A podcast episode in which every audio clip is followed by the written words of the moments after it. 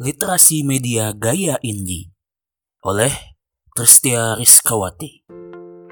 Hey, agama apa yang kini Anda anut? Boleh jadi Anda akan menyodorkan KTP Anda kepada saya sembari berujar, silakan lihat saja apa yang tertera di sini. Atau, layaknya orang barat yang mendewakan privasi, Anda akan menjawab, itu bukan urusan Anda. Agama itu urusan pribadi masing-masing orang.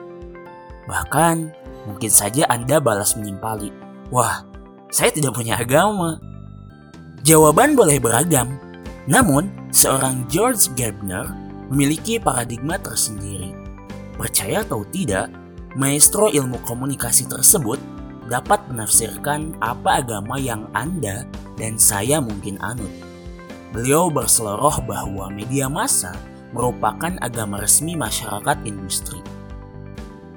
Saya pikir dia so tahu, tapi nanti dulu. Omong-omong tentang agama, saya jadi ingat Karl Marx. Ekonom brewok asal Jerman tersebut mengatakan bahwa yang namanya agama itu candu. Sekedar iseng, saya coba kawinkan pemikiran Gardner dan Marx. Hasilnya adalah sebuah simpulan bahwa media massa bisa jadi merupakan salah satu candu yang menjangkiti masyarakat industri kini. Hmm, benarkah media massa telah menjelma semodel agama seperti kata Gardner? Jikalau ya, apakah benar agama jenis ini merupakan candu memabukkan? Kita butuh fakta, dan saya punya beberapa. Beberapa dari Anda mungkin masih ingat jajaran fenomena yang saya paparkan. Seperti pada 30 Oktober 2010 lalu, wartawan sebuah stasiun televisi swasta memberitakan bahwa awan panas meluncur dari Gunung Merapi. Sontak saja, warga yang tinggal di sekitar Merapi pun geger dibuatnya. Saking gemparnya, sejumlah warga mengalami kecelakaan. Bahkan, satu orang dikabarkan tewas. Padahal, Merapi hanya membatukan hujan abu. Jika benar telah diberitakan terdapat awan panas, tentunya wartawan tersebut telah rampung riwayatnya. Saya pikir ini konyol. Anda mungkin pernah mendengar tewasnya seorang anak lelaki dengan cara yang tidak biasa. Ia tewas akibat berkelahi dengan temannya. Ini terjadi setelah mereka menonton tayangan bulat di televisi. Terinspirasi dengan laga tarung para pegulat, akhirnya kedua anak tersebut unjuk gigi mempraktikannya. Jika Anda merupakan warga Indonesia yang cukup kritis, tentu Anda dan saya akan sama-sama mengeluhkan dunia persinetronan. Sinetron masa kini gemar menggambarkan kehidupan mewah. Sering kita disuguhkan konflik tiada berkepanjangan. Isinya tak jauh-jauh dari konflik perebutan harta, pertengkaran suami istri, perselingkuhan, dan berbagai melankolia picisan lain. Tragisnya, orang-orang di sekitar saya, baik bapak pemilik kedai kopi yang pernah saya kunjungi, hingga nenek teman dekat saya, kompakan menggandrungi akut melankolia jenis ini. Kedahsyatan media massa mempermainkan masyarakat tak hanya terhenti sampai sinetron. Jujur, walaupun terdaftar sebagai mahasiswa jurusan jurnalistik, saya malas mengikuti dramaturgi pemberitaan media massa. Seolah media massa tak mengizinkan saya untuk mencerna isi berita yang silih cepat berganti. Belum tuntas soal gaji presiden, tiba-tiba latar pemberitaan berganti pada kerusuhan antar etnik. Kemudian ada isu bom. Setelahnya, masyarakat Indonesia diajak menyimak badan anggaran DPR yang tak ingin diperiksa KPK. Kebingungan terjadi ini gila, betapa dikdayanya media massa dalam memengaruhi tingkah laku manusia.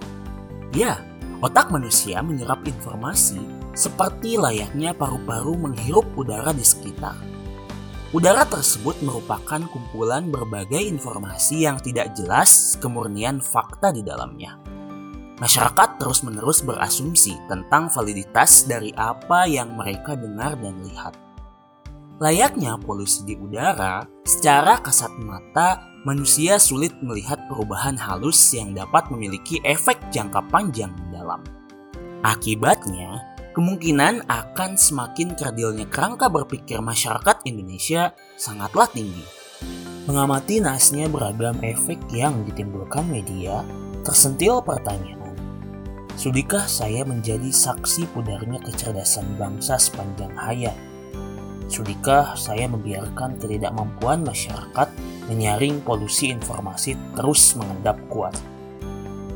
Mungkin Indonesia perlu negara panutan, kendati Soekarno pernah lantang meneriakkan Inggris kita linggis. Saya tetap menyukai Inggris, Selain karena negara tersebut merupakan negara asal tim sepak bola favorit saya, Manchester United, Inggris memiliki penanganan baik dalam mengatasi efek negatif media massa. Tercatat dalam sejarah, Inggris merupakan negara pertama yang melakukan upaya nyata untuk mengatasi terengginasnya media massa. Pada tahun 1930, di negara tersebut berkembang kesadaran untuk menciptakan konsep pendidikan yang mengarahkan masyarakat untuk melek media. Perkembangan konsep tersebut berlanjut pada era 1970-an di mana terdapat kursus opsional mengenai studi film dan studi media. Singkat kata, konsep-konsep tersebut kemudian diidentifikasikan sebagai literasi media Definisi literasi media dapat diejawantahkan dalam berbagai kombinasi kata. Ada yang menjabarkan literasi media sebagai kemampuan memahami sumber-sumber dan teknologi-teknologi dari komunikasi, kode-kode yang digunakan, pesan yang akan diproduksi, dan seleksi, interpretasi, dan bentrokan dari pesan-pesan tersebut. Ibaratkan seperti ini jika Anda adalah seorang dokter yang ingin melakukan operasi pembedahan konten media, literasi media adalah kemampuan dasar untuk melakukan praktik tersebut.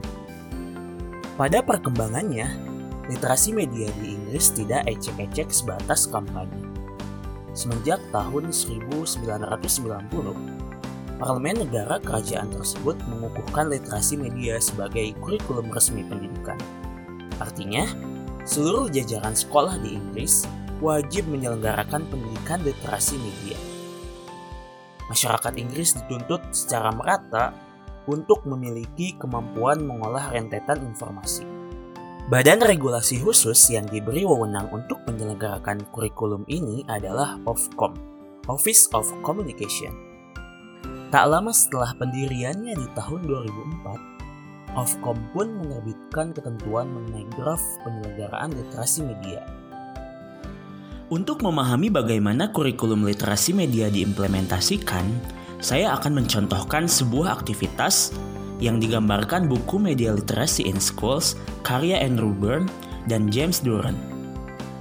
Dua orang para remaja berumur 13 tahun, Iona dan Ogedei, sedang belajar menganalisis novel Harry Potter and the Chamber of Secrets Iona berpendapat jika Harry Potter membunuh laba-laba di dalam novel tersebut, semua orang akan menganggap Harry sebagai pembunuh berdarah dingin.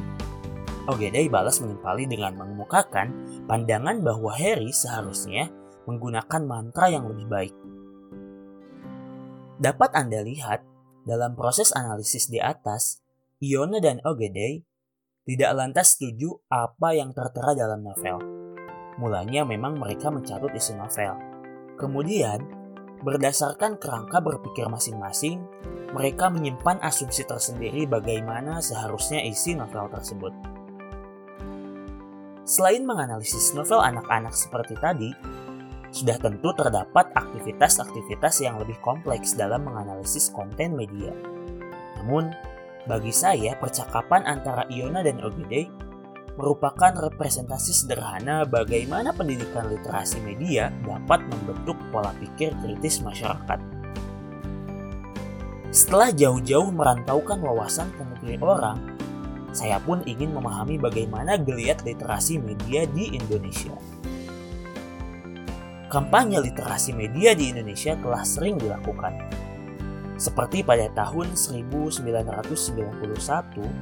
Yayasan Kesejahteraan Anak Indonesia atau YKAI menyelenggarakan sebuah workshop tingkat Asia Pasifik tentang anak dan televisi di Cipanas.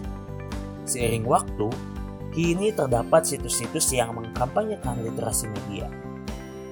Namun, Indonesia belum memasang literasi media ke dalam kurikulum resmi sekolah. Beberapa pihak mengklaim Kendalanya adalah kurangnya jumlah guru terlatih dan padatnya kurikulum lokal. Duh, ingin rasanya saya melihat masyarakat Indonesia bisa secanggih Inggris dalam menerapkan literasi media. Untuk mewujudkannya, perlukah kita menuntut pemerintah? Itu pilihan masing-masing individu. Namun, saya pikir aksi vertikal macam demonstrasi lalu tumpah ruah ke jalan bukan satu-satunya jalan keluar. Ternyata, kegiatan-kegiatan kognisi sederhana tak bertitel literasi media yang pernah saya lakukan dapat menumbuhkan sifat kritis. Sangat beruntung tugas-tugas kuliah saya tidak melulu dihatamkan melalui sebuah ritual klasik kopi lalu tinggal paste. Terdapat dosen berkualitas yang menugaskan mahasiswanya menganalisis sebuah buku dengan menggunakan buku lain. Misalkan baru-baru ini saya selesai menganalisis buku berjudul Wajah Retak Media dalam Rentang Waktu Satu Minggu. Untuk menganalisis buku tersebut, saya diwajibkan menggunakan buku-buku lain sebagai pisau analisis. Jadi, argumen pribadi yang akan kita cantumkan tidak seenak udel, akan tetapi berlandaskan kumpulan data yang telah teruji. Dosen saya yang lain cukup pintar menyiasati agar mahasiswanya tidak sekedar copy paste dalam tugas menugas. Beliau memberi saya dan teman-teman beberapa referensi buku wajib yang harus tercantum dalam tugas. Tidak hanya sekedar menyedur buku, kami juga wajib memberikan analisis singkat berupa argumentasi mengenai penjelasan dari referensi. Kami belajar untuk kritis terhadap asumsi orang lain, sekalipun asumsi tersebut milik penulis buku penyandang titel S3. Coba bayangkan jika setiap dosen memiliki pola pikir seperti ini. Bagaimanapun, kegiatan analisis lewat penugasan-penugasan tersebut seyogianya tidak kandas dalam kertas yang diberikan pada dosen. Memang, kemungkinan besar tugas tersebut tidak akan dibahas lagi di luar kelas. Namun, Metode analisis seperti ini dapat dihidupkan dalam forum-forum diskusi mengenai konten media. Jika buku dapat dikatakan sebagai media massa, beruntung saya mengikuti komunitas literasi yang mengadakan majelis buku tiap Jumat sore. Secara bergiliran, satu dari kami membuat resensi sebuah buku. Kemudian, ia mempresentasikan sinopsis buku tersebut kepada partisipan majelis berikut kelebihan dan kekurangannya. Partisipan majelis pun diizinkan untuk memberikan analisis sederhana mengenai buku yang telah dipaparkan. Ini mungkin serupa dengan apa yang dilakukan Iona dan Ogedei dalam menelaah novel Harry Potter. Selain saya, terdapat beberapa teman yang memiliki forum diskusi tersendiri Walaupun tidak pernah turut serta dalam asiknya diskusi, saya diberitahu bahwa sering kali mereka mengkaji fenomena kekinian seperti kasus Wikileaks dan resapel kabinet. Sumbernya pun berasal dari koran maupun liputan televisi. Akhirnya saya mawas diri. Betapa mujurnya diberi kesempatan menjadi mahasiswa yang dilingkupi berbagai tugas analisis serta memiliki teman-teman yang gemar berdiskusi.